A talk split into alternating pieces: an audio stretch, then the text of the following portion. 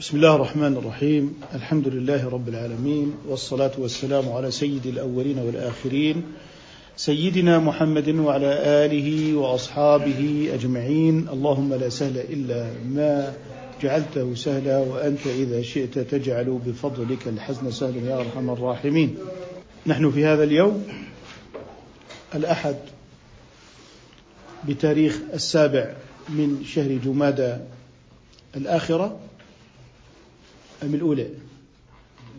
من شهر جمادى الأولى لسنة أربعين وأربعمائة وألف للهجرة. الموافق الثامن عشر من شهر كانون الثاني لسنة تسعة عشرة وألفين للميلاد. وصلنا إلى عند قول ابن أبي زيد رحمه الله تعالى ورفع قدره. عند الثالث عشر؟ إذا إلى عند الثالث عشر من شهر كانون. الثاني أم الأول؟ الثاني. نعم. لسنة إيه؟ كانون الثاني وهي يعني ممنوعة من الصرف تجر بالفتحة من شهر كانون الثاني تشرين من شهر تشرين وهكذا. كما نقول عن عمر. إذا عند قول ابن أبي زيد رحمه الله ورفع قدره في الصالحين والشهداء مع النبيين والصديقين وإذا وجد الطالب تفضلوا دكتور إبراهيم. بسم الله الرحمن الرحيم. يقول الشيخ رحمه الله تعالى وإذا وجد الطالب بينة بعد يمين المطلوب لم يكن علم بها قضي له بها وإن كان علم بها فلا تقبل منه وقد قيل تقبل منه. ويقضى بشاهد ويمين في الأموال ولا يقضى بذلك في نكاح أو طلاق أو حد. ولا في دم عمد أو نفس إلا مع القسامة في النفس وقد قيل يقضى بذلك بالجراح. جزاكم الله خيرا وبارك الله فيكم وأحسن الله إليكم على ما قدمتموه من هذه القراءة. كان قد تكلم المصنف رحمه الله تعالى في موضوع البينة واليمين وطريقة اليمين والحلف بالله سبحانه وتعالى ثم انتقل يتحدث تفصيلا عن البينات التي يقدمها الطالب. والطالب هو المدعي. والطالب هنا هو المدعي المدعي بالحق. ويقدم البينة صدقا على دعواه. فقال وإذا وجد الطالب بينة كما قلنا الطالب هو إيه؟ المدعي بعد يمين المطلوب والمطلوب هو المدعى عليه. يعني جاء المدعي وأثبت وجود الخلطة وأثبت سبب الدعوة ونحن نقول سبب الدعوة يعني أنت تدعي أن لك عليه آه، ألف دينار. فنقول لك آه، اولا أثبتت الخلطة بأنك قد تاجرت وبعت واشتريت منه. هذا إثبات للخلطة. ثم بعد ذلك نقول لك أين سبب الدعوة؟ بمعنى أثبتت المعاملة لكن هذا الدين ما سببه؟ هل هو القرض؟ هل هو من بيع سلم؟ إلى آخره من هذه الأسباب. فعندئذ يقول مثلا هو سبب من قرض. إذا لابد أن يبين السبب. بعدما يتأكد القاضي من سلامة الدعوة وأنها صحيحة وأنها تسمع بإثبات الخلطة بإثبات سبب آه، الدين آه، وأن يحدد.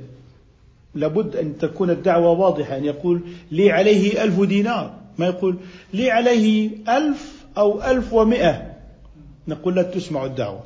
لابد أن يحدد ما هو المطلوب. اذا عندي مدعي وعندي إثبات الخلطة وعندي إثبات سبب الدعوة وهي أو سبب الدعوة أنه من دين آه، لبيع أو قبض حسن أو ما إلى ذلك من تلك الحقوق. وكذلك أن تكون آه، الدعوة محددة. لي عليه ألف دينار. لا أقول آه، لي عليه شيء من المال. لي أقل من ألف أكثر من ألف. لا لابد أن يكون مطلوبه محددا. إذا تحقق القاضي من سلامة الدعوة وأنها صحيحة وأنها تسمع. عندئذ يأمر القاضي بجلب المدعى عليه اللي هو البلاغات القضائية عندنا فيذهب إلى دكانه بمعنى يرسل إلى من يذهب إلى دكانه أو إلى بيته ويطلب منه المجيء. ويطلب منه إيه؟ المجيء إلى مجلس القضاء وقد يغلق دكانه ويضع عليه شمعا أحمر. حتى يحضر إلى مجلس القضاء. فإذا حضر إلى مجلس القضاء بين له القاضي أن هذا الرجل يدعي عليك بألف دينار لسبب القرض الحسن وهذه محددة وأثبت أن بينك وبينه معاملة سابقة. لأننا لا نريد في القضاء أن تكثر الدعاوى الكيدية بمعنى أنني لم أعرف فلانا يعني صار بيني وبينه مشكلة فأقول له سأجرجرك في المحاكم. وعندئذ تتضخم القضايا وتزداد القضايا لعدم إثبات الخلطة. ولكن مذهبنا ما جرى به العمل وهو إيه؟ إثبات الخلطة وهو وجود شبهة التعامل بينك وبين هذا الشخص. فعندما يثبت هذا بمعنى ها هي فواتير ها هي آه، تعاملات سابقة وهناك من يشهد أنني بعت واشتريت منه. تمام؟ ولو كان الشاهد امرأة.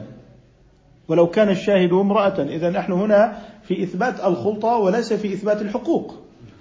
لأنني أريد أن أثبت وجود تعامل سابق. إذا أنا الآن اختصرت الكثير من الدعاوى التالفة التي هي محكوم عليها بالموت قبل أن تولد.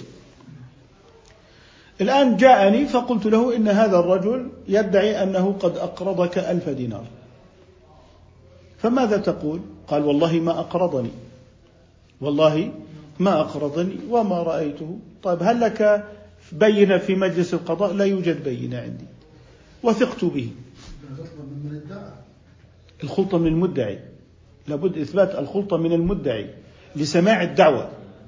يعني حتى أسمع دعواك وأقبل أن آتي بالمطلوب والمدعى عليه وأبدأ بالسير في إجراءات التقاضي. أطلب إثبات الخلطة بمعنى أن بينك وبينه معاملة سابقة لكن لاحظ أنني لم أطلب البينات بعد لم أطلب الشهود بعد. ما طلبت الشهود بعد بس ليه؟ لماذا أطلب الشهود؟ فقد يأتي المطلوب وهو المدعى عليه فيقر بالدين فلماذا أستدعي الشهود إلى المحكمة قبل ذلك؟ فإذا أنكر المطلوب بدأت باستدعاء الشهود. بدأت باستدعاء الشهود. اذا في عندي لائحة الدعوة يقدم فيها المدعي إثبات الخلطة وسبب الدين ومقداره فيما يعرف حاليا بأركان الدعوة حتى تصبح دعوة صحيحة. ولذلك يختار المدعي الوقت الذي يرفع فيه الدعوة. وهذا بناء على أنه هو الطالب للحق. استدعينا لم نطلب حتى الآن البينات. الخطية والوثائق المكتوبة والمستندات ولم نطلب بعد اللي هو إيه؟ الشهود. لماذا؟ لأنه قد يقر المدعى عليه. فإذا جاء المدعى عليه وقال نعم له قرض علي ومقداره ألف دينار إذا اختصرنا الدعوة واختصرنا جهدا. الآن نقول له إذا سدد ما عليك من دين. ونثبت الدين في محضر القضاء أو في مجلس القضاء وتصبح هناك وثيقة قضائية وهناك إقرار من قبل آه، المدعى عليه إقرار قضائي في مجلس القضاء في نوع القضية في نوع القضية يعني الآن هناك إقرار قضائي وإقرار غير قضائي. الإقرار القضائي يكون في مجلس القاضي ويكون فيما يخص الدعوة ويكون فيما يخص الدعوة. الآن أصبح بيد المدعي وهو الطالب كما ينص ابن أبي زيد رحمه الله أنه أصبحت بيده وثيقة قضائية جازمة بإقرار هذا الشخص بأنه مدين بألف دينار. طيب افترضنا أنه لم يقر بالدين بل قال أنا لم أستدن من هذا الشخص دينارا واحدا. ولم أتع ولم آخذ منه وليس له في ذمتي شيء. وليس له في ذمتي ألف دينار. لا بد أن يصرح بإيه بموضوع الدعوة. يعني يقول ليس له لدي ألف دينار. طب لو قال ليس له لدي شيء نقول له هذا كلام غير مقبول. قد تقصد إعارة ليس له لدي شيء. فتحلف وتضحك على القضاء وتقول أنا قلت ليس له لدي شيء بمعنى أنه إعارة. كان شيئا قد أعارنيه. أعارنيه أم أعارني إياه؟ أعارنيه وأعارني إياه. كلاهما صحيح. ما الذي اختاره ابن مالك؟ اختار الاتصال.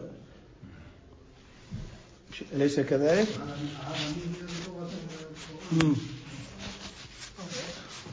وفي خلتانه واتصال أختار غير اختار الانفصال وهي من النوادر الاختيارات لابن مالك. إذا نقول إن القاضي بعدما تأكد أن الدعوة صحيحة من حيث ثبوت الخلطة والدين محدد ووجود سبب كيف الدعوة بأنها صحيحة وسمعت؟ طيب لو أنها فقدت سبب الدعوة نقول له لا تسمع الدعوة ولا نكلف المطلوب وهو المدعى عليه بالمجيء. طيب لو قال أنا لي عليه آه، مبلغ لكن لا أدري كم هو نقول له لما تعرف تفضل باب القضاء مفتوح لتحقيق العدالة. آه، لم نعرف في السابق رسوم الدعوة من قبل المتخاصمين في دعاوانا في القضاء الإسلامي لأن القضاء هو من باب إنكار المنكرات وإنكار المنكرات هو حسب لوجه الله تعالى ولا بد أن يكون الأجر على آه، الدولة وعلى بيت المال أن يدفع للقضاة أجورهم وليست أجور القضاة من قبل المتخاصمين. إذا هنا في هذه الحالة انتقل القاضي إلى المطلوب وهو المدعى عليه فقال له هذا يدعي عليك بألف دينار قال له نعم له علي إذا اختصرنا الدعوة إذا سدد وقم بالتسديد. الآن بعد الإقرار آه، مثلا هل يثبت إعساره أم لم يثبت إعساره؟ ننتقل إلى موضوع آخر وهو الملاءة والإعسار. نفترض أنه أنكر. قال والله ليس له علي. أنا لست مدينا لهذا الشخص بشيء. نقول للمدعي الآن ابدأ بحصر البينات وتقديم البينات. هات شهودك هات وثائقك هات ما يثبت أنك لك على هذا الشخص دين.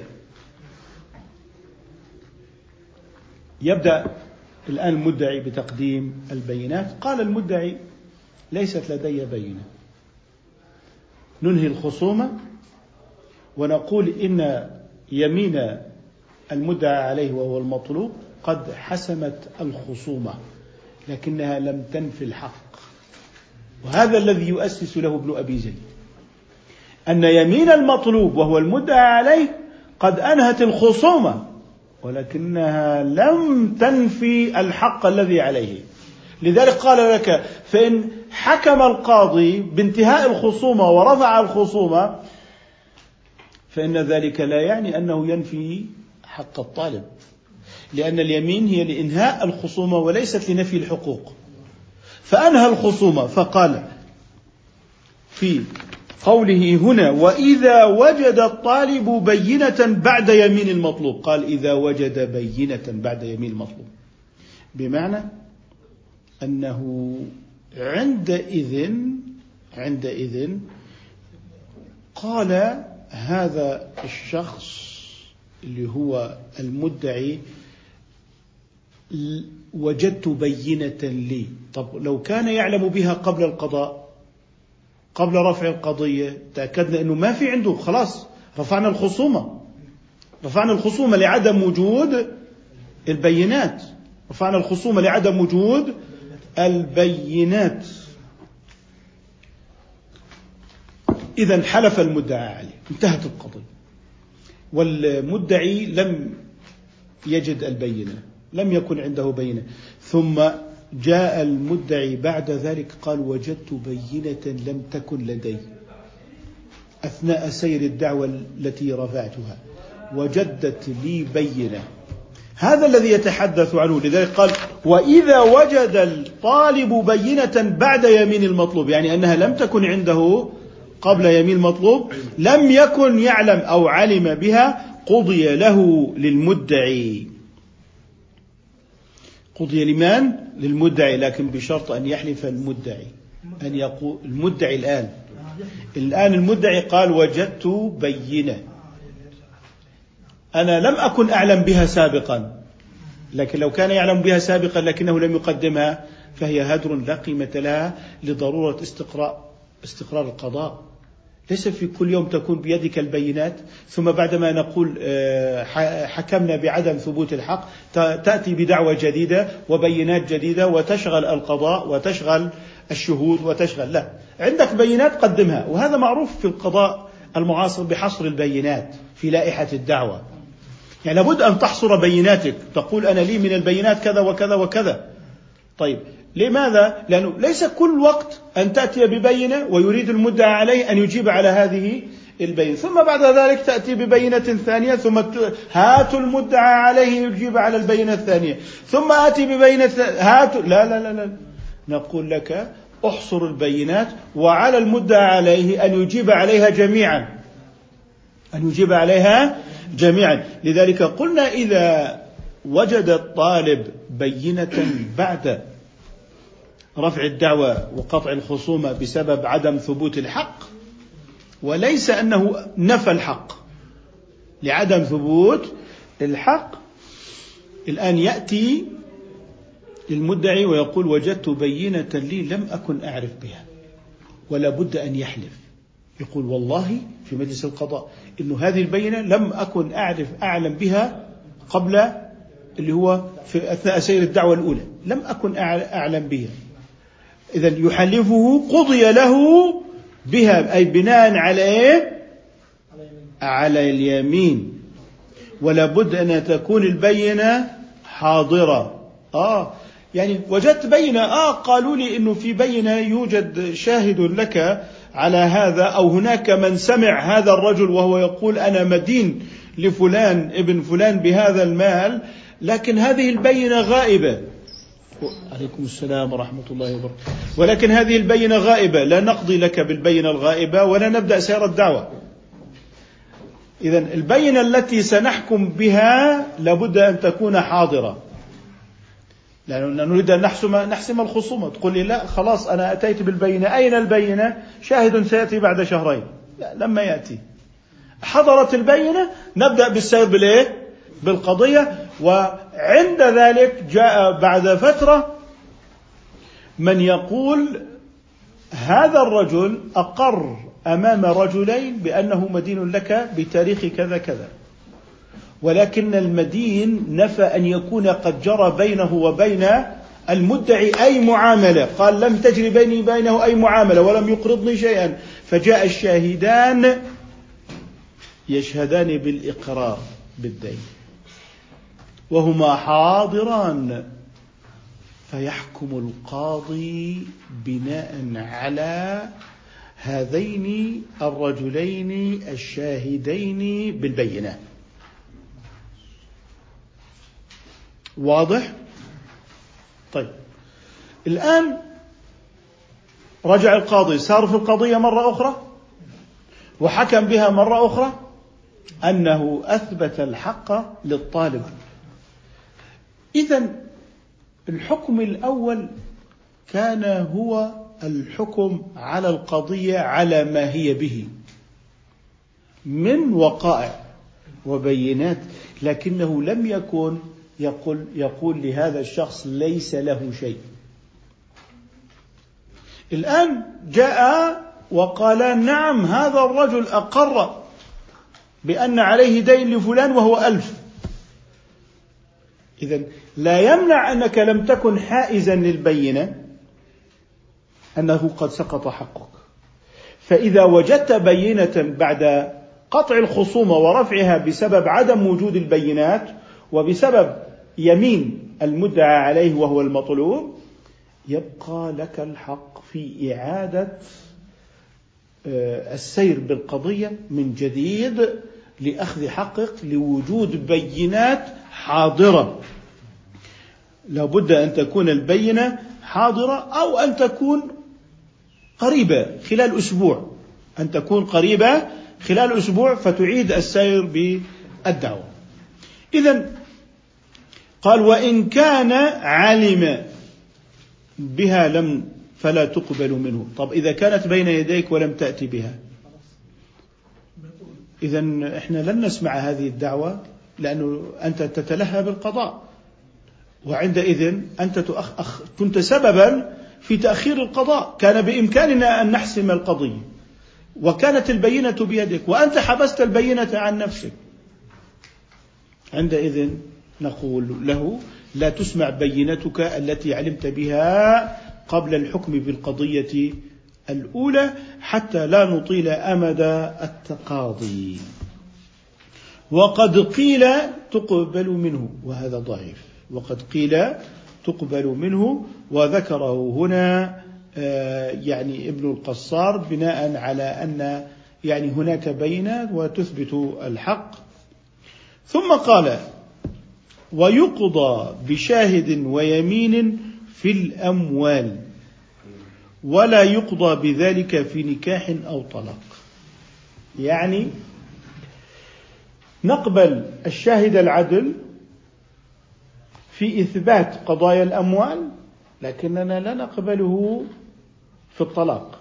بمعنى جاء رجل عدل فشهد بالطلاق على أن هذا الرجل طلق الزوجة وحل واليمين والمرأة هي المدعية الزوجة هي المدعية.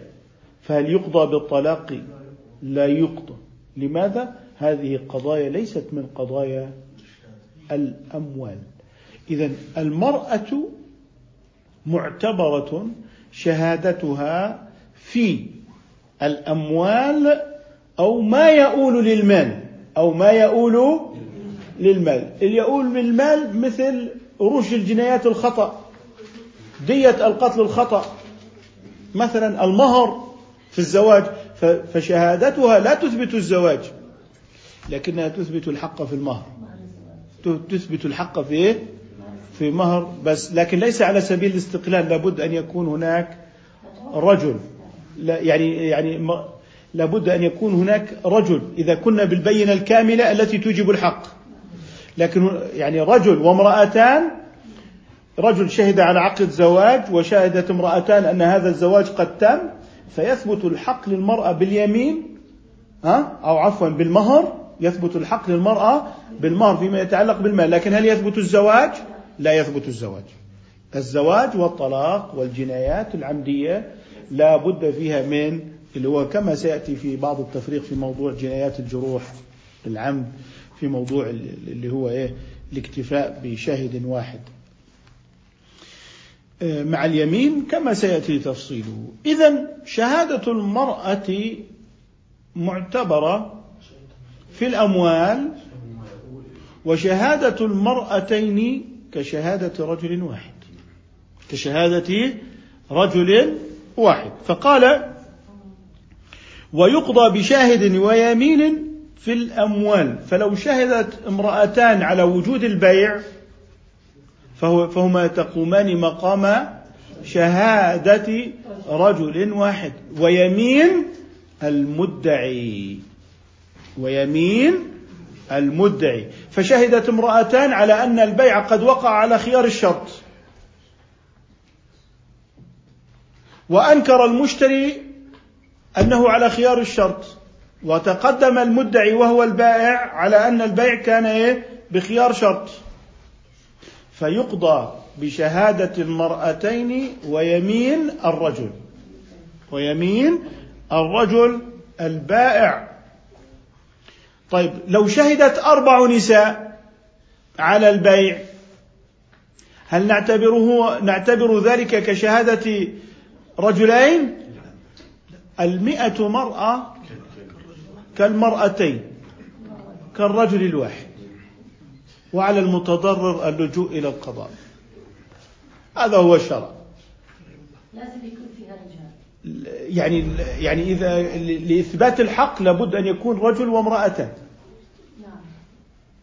لابد أن يكون رجل وامرأتان شاهدين على الحق. لكن ها لكن لو شهدت امرأتان أقمناهما مقام رجل واحد لكن مع يمين المدعي لكن لو جاء رجلان عدلان وشهدا لا ننتقل إلى يمين المدعي. إذا صار عندي هنا شهادة تثبت الحق بلا يمين. تثبت الحق بلا يمين. شهادة رجلين. شهادة تثبت الحق لكن مع اليمين. شهادة رجل ويمين. المدعي في الأموال أو شهادة امرأتين ويمين المدعي في الأموال. واضح؟ إذا هنا شهادة النساء ليست مستقلة لأنها لابد من يمين المدعي. لابد من يمين المدعي. عليه. نقول ويقضى بشاهد ويمين فيما يتعلق بالأموال وتقبل شهادة النساء في هذا. أما في الطلاق فإذا شهدت آه، امرأتان ورجل على وقوع الطلاق فهل نوقع الطلاق؟ لا نوقعه لا نوقع الطلاق. طيب ولا نثبته طيب لو شهد رجل وامرأتان على عقد زواج على مهر قدره ألف دينار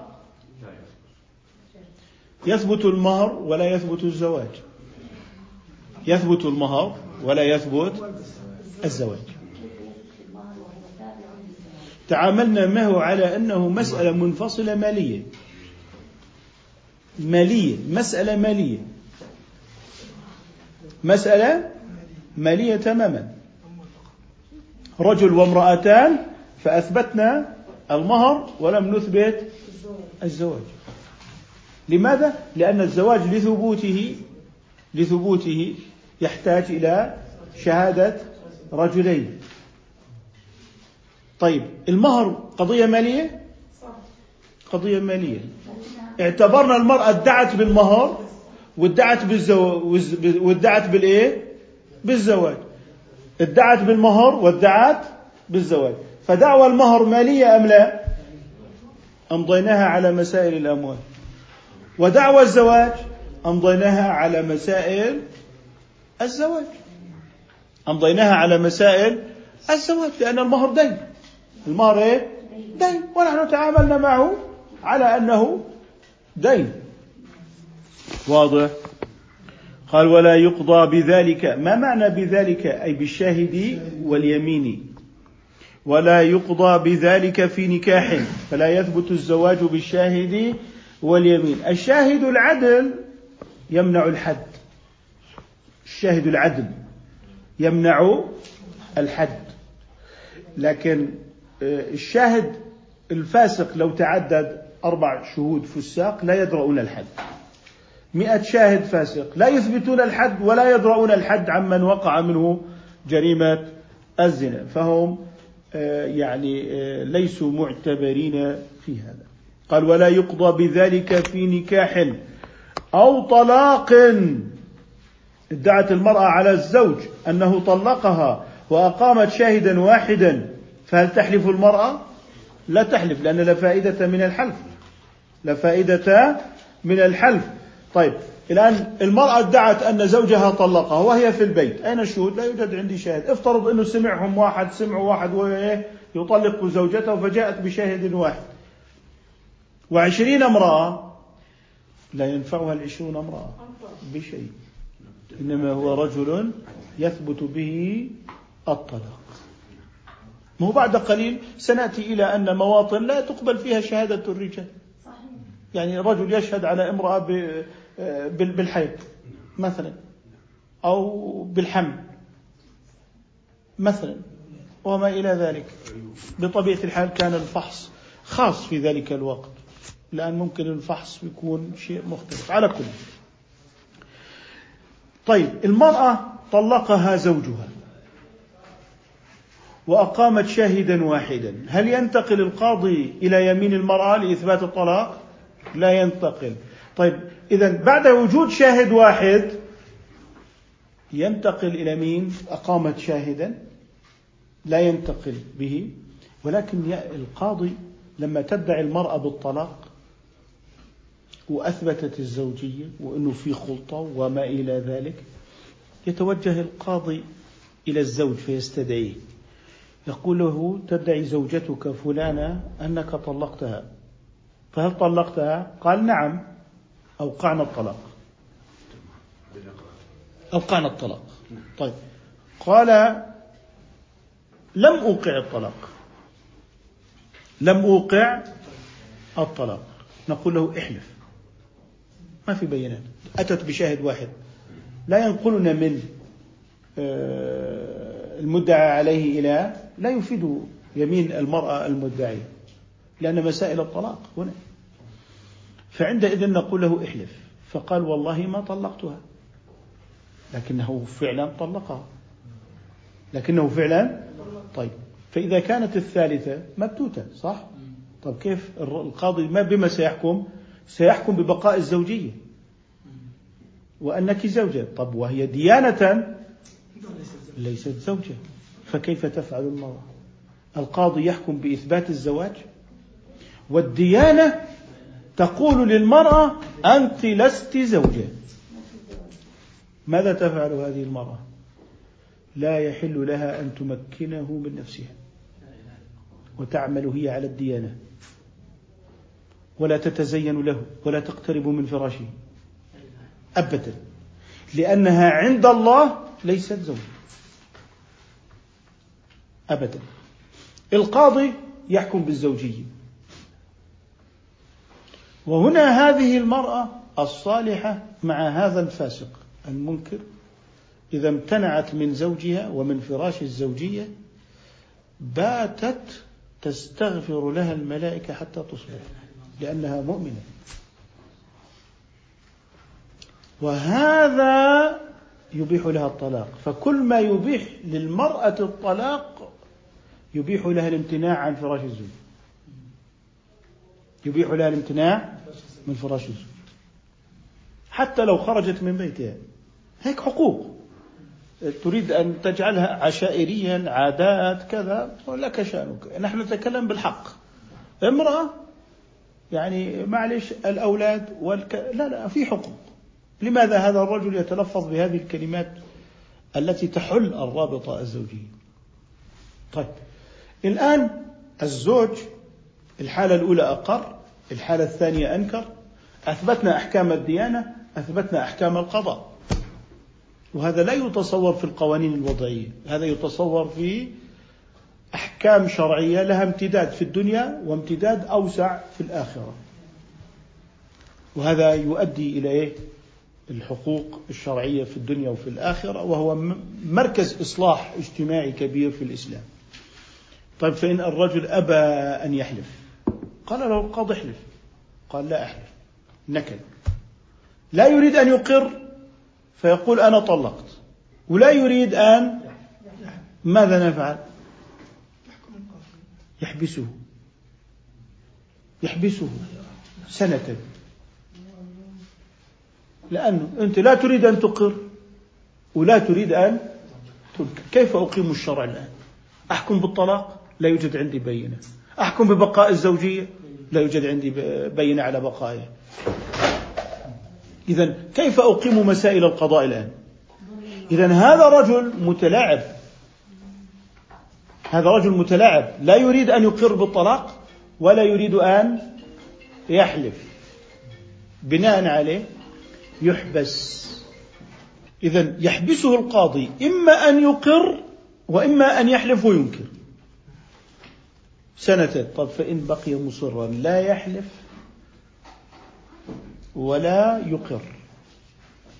يطلقه القاضي ويدين. يطلقه القاضي ويدين. بينك وبين الله. الذي عندنا عملناه. لا المرأة أثبتت ولا أنت أنكرت ولا أقررت اللي علينا عملناه. لاحظوا أن القضاء أسلوب حل الأزمات وحل المشكلة. خلال سنة محبوس. لم ينكر ولم يقر. قال ولا يقضى بذلك في نكاح. لاحظوا ما في شاهد يمين في النكاح ولا في طلاق. آه، أو حد الحدود الجنايات. لا تثبت بشهادات النساء. ليس لهن في هذا الأمر شيء. كما أن الرجال ليس لهم في تلك الأمور شيء. يعني القضية اللي مسكونة في ثقافة العولمة إنه ذكر أنثى. يا أخي الشريعة يعني ليست إذا أعطت الذكر فإنما هو للذكورية وليست إذا أعطت المرأة إنما هو للانوثه الشريعة تقرر هذه الأحكام بناء على وقائع ومصالح وبناء على طبائع. بناء على إيه؟ طبائع. قال إلا مع القسامة في النفس. نعم. ولا في دم عمد. هنا قال إنه أيضا إنه لا يقضى بالشاهد واليمين في الدم العمد اللي هو الجراح. أو النفس اللي هو قتل النفس. أو قتل النفس. إلا مع القسامة في النفس. فيقضى بالشاهد. فيقضى بإيش؟ بالشاهد اللي هو نقوم بالقسامة. الشاهد على القتل. على طول انتقل إلى القسامة فيحلفون. أو شاهدان على الجرح. أو قول المقتول. أو قول المقتول قتلني فلان. واضح؟ اذا بالشاهد انتقلنا إلى يمين المدعي. بالشاهد انتقلنا في هذا الدم إلى يمين المدعي والمعتمد أننا ننتقل أيضا في جروح العمد إلى يمين المدعي. إلى يمين المدعي وقال هنا ولا في دم عمد أو نفس إلا مع القسامة في النفس. والمعتمد أيضا في الجروح أنك تنتقل إلى اليمين ولو مع وجود شاهد عدل واحد. وقد قيل يقضى بذلك في الجراح وقد قيل هنا خلاف المعتمد المعتمد أنه يقضى. وهذا القول الذي مرضه ابن أبي زيد ولاحظ أنه عندما مرض هذا القول لم يغفله. هو مرضه بالضعف لكن لو كان شديد الضعف هل ذكره؟ لم يذكره أصلا. لذلك هو يريد عبر وقد قيل وعندما يذكره هنا. في هذا الكتاب المهم. هل هو يذكر قيل الضعيف الممرض القول الهاوي المتهالك الذي ليس عليه معول أم يريد أن يقول لك وقد قيل عندنا بذلك؟ لتهتم به لتعرفه. وهذا إن أشعر بشيء إنما يشعر بعلو كعبه في روايات المدونة وفي روايات المذهب. أنه لم يغفل هذا القول. وإنما ذكره لأنه يراه أنه قول مهم لكنه ذكره بصيغة التضعيف. لكنه ذكره بصيغة التضعيف. لذلك هنا في ما يقول يعني ابن أبي زيد في هذه الرسالة إنما هو يعطينا منهجية إنه لا تهملوا الأقوال القوية وإن كانت مضاعفة، لكن الطالب في بدايات الدرس ينبغي أن يقتصر على المفتى به والمعتمد حتى إذا أتقنه انتقل بعد ذلك إلى مثل هذه الأقوال لأن هناك من الأقوال الضعيفة ما يمكن أن يتحول إلى فتوى. لأن هناك من الأقوال الضعيفة ما يمكن أن يتحول إلى فتوى. عندنا يجوز العمل بالضعيف بشروط. يعني ما هو أو ما هو المعتمد للفتوى في المذهب؟ أولا القول المتفق عليه. اتفق عليه علماء المذهب. الثاني الراجح ويقابله الضعيف. الثالث المشهور ويقابله الشاذ. الخامس الأقوال إحنا قلنا الأول الثاني الثالث. طيب الأول متفق عليه الثاني الراجح الثالث المشهور الرابع الأقوال المتساوية في الترجيح والتشهير. الأقوال المتساوية في الترجيح والتشهير. الخامس الضعيف الذي جرى به العمل. وله شروط. والشرط في عملنا بالعمل صدوره من قدوة مؤهل. معرفة الزمان والمكان. يعني هذا لابد أن تعرف أنه دائم مكان العمل وقت العمل. من الذي قال به؟ لأنه لابد أن يقول به إمام آه، من شروطه أنه من أئمة المذهب. ليس أن أن يأتي أحدهم فيرى أقوالا ضعيفة فيقول نريد أن نعمل بالضعيف فلا بد من صدوره من قدوة مؤهل لابد أن يكون مجتهد مذهب. قادرا على الأقيسة وعلى الأصول والمقايسة وما إلى ذلك. وإلا لو جاز الأمر لكل أحد لما عاد هناك قيمة لمشهور المذهب وكل يعمل بما يشاء. ولذلك هناك يعني شروط للعمل بالضعيف ذكرها في المراقي. وهذه من الأمور المهمة. في قوله وذكر ما ضعف ليس للعمل إذ ذاك عن وفاقهم قد انحضل لا يجوز العمل بالضعيف. طيب لماذا ذكرتموه؟ إذا كان لا يجوز العمل بالضعيف فلماذا ذكرتموه لنا؟ لماذا نفتح كتبكم فنجد فيها الأقوال الضعيفة؟ بدأ يبرر لك لماذا قلنا بهذه الأقوال وذكرناها. إذا وذكر ما ضعف ليس للعمل إذ ذاك عن وفاق قد انحضل بل لمراعاة الخلاف المجتهد أو المراعاة لكل ما سطر أو للترقي في مدارج السنة ويحفظ المدرك من له اعتنى أولا حتى تراعي الخلافات حتى تخرج من الخلافات ليس حتى تسقط في الأقوال الشاذة والمضعفة ومعنى تتبع الرخص ليس هو الأخذ بالأيسر. تتبع الرخص هو الأخذ بالأقوال الشاذة. وبعضهم يفكر أن تتبع الرخص هو إيه؟ الأخذ بالأيسر. لا الأخذ بالأقوال الشاذة. عدم قضاء الصلوات التي تركها عمدا قول شاذ. المسح على الجورب الرقيق قول شاذ. نزع الخفين ودون أن يغسل قدميه وقد استفاد من رخصة المسح قول شاذ. مجرد السفر لقوله سفر. واعتبار السفر بالعرف وليس بالحدود الشرعية. كل هذه أقوال شاذة. كلها إيه؟ أقوال شاذة. الطواف بلا وضوء. آه، عدم آه، إخراج زكاة عروض التجارة. كلها هذه أقوال شاذة في الدين. لا يحل اتباعها ولا تحل الفتوى منها ولا يجوز ذكرها إلا للتحذير منها فقط. إذا قال لك لماذا نقول هنا بهذه الأقوال؟ لأجل أن تراعي الخلاف. طيب لأجل أن تتعلم مدارج الاجتهاد أو للترقي في مدارج السنة حتى تتعلم وتترقى بهذه كأنها ميدان للبحث وتعليم الدراسة أو للترقي في مدارج السنة. ويحفظ المدرك من له اعتنى المدرك اللي هو الأدلة. تحفظ الأدلة. إذا هذه مسوغات. طيب أيضا من المسوغات وجود حالات الضرورة ولابد من تحقق الضرورة من قبل المجتهد ليتأكد أو المفتي ليتأكد أن هذا الشخص صاحب ضرورة بشرط بشرط أن يعلم الضرورة من نفسه هو. ولذلك قالوا أن يفتي بالضرورة ليس كما لو كان يفتي بغير الضرورة لنفسه.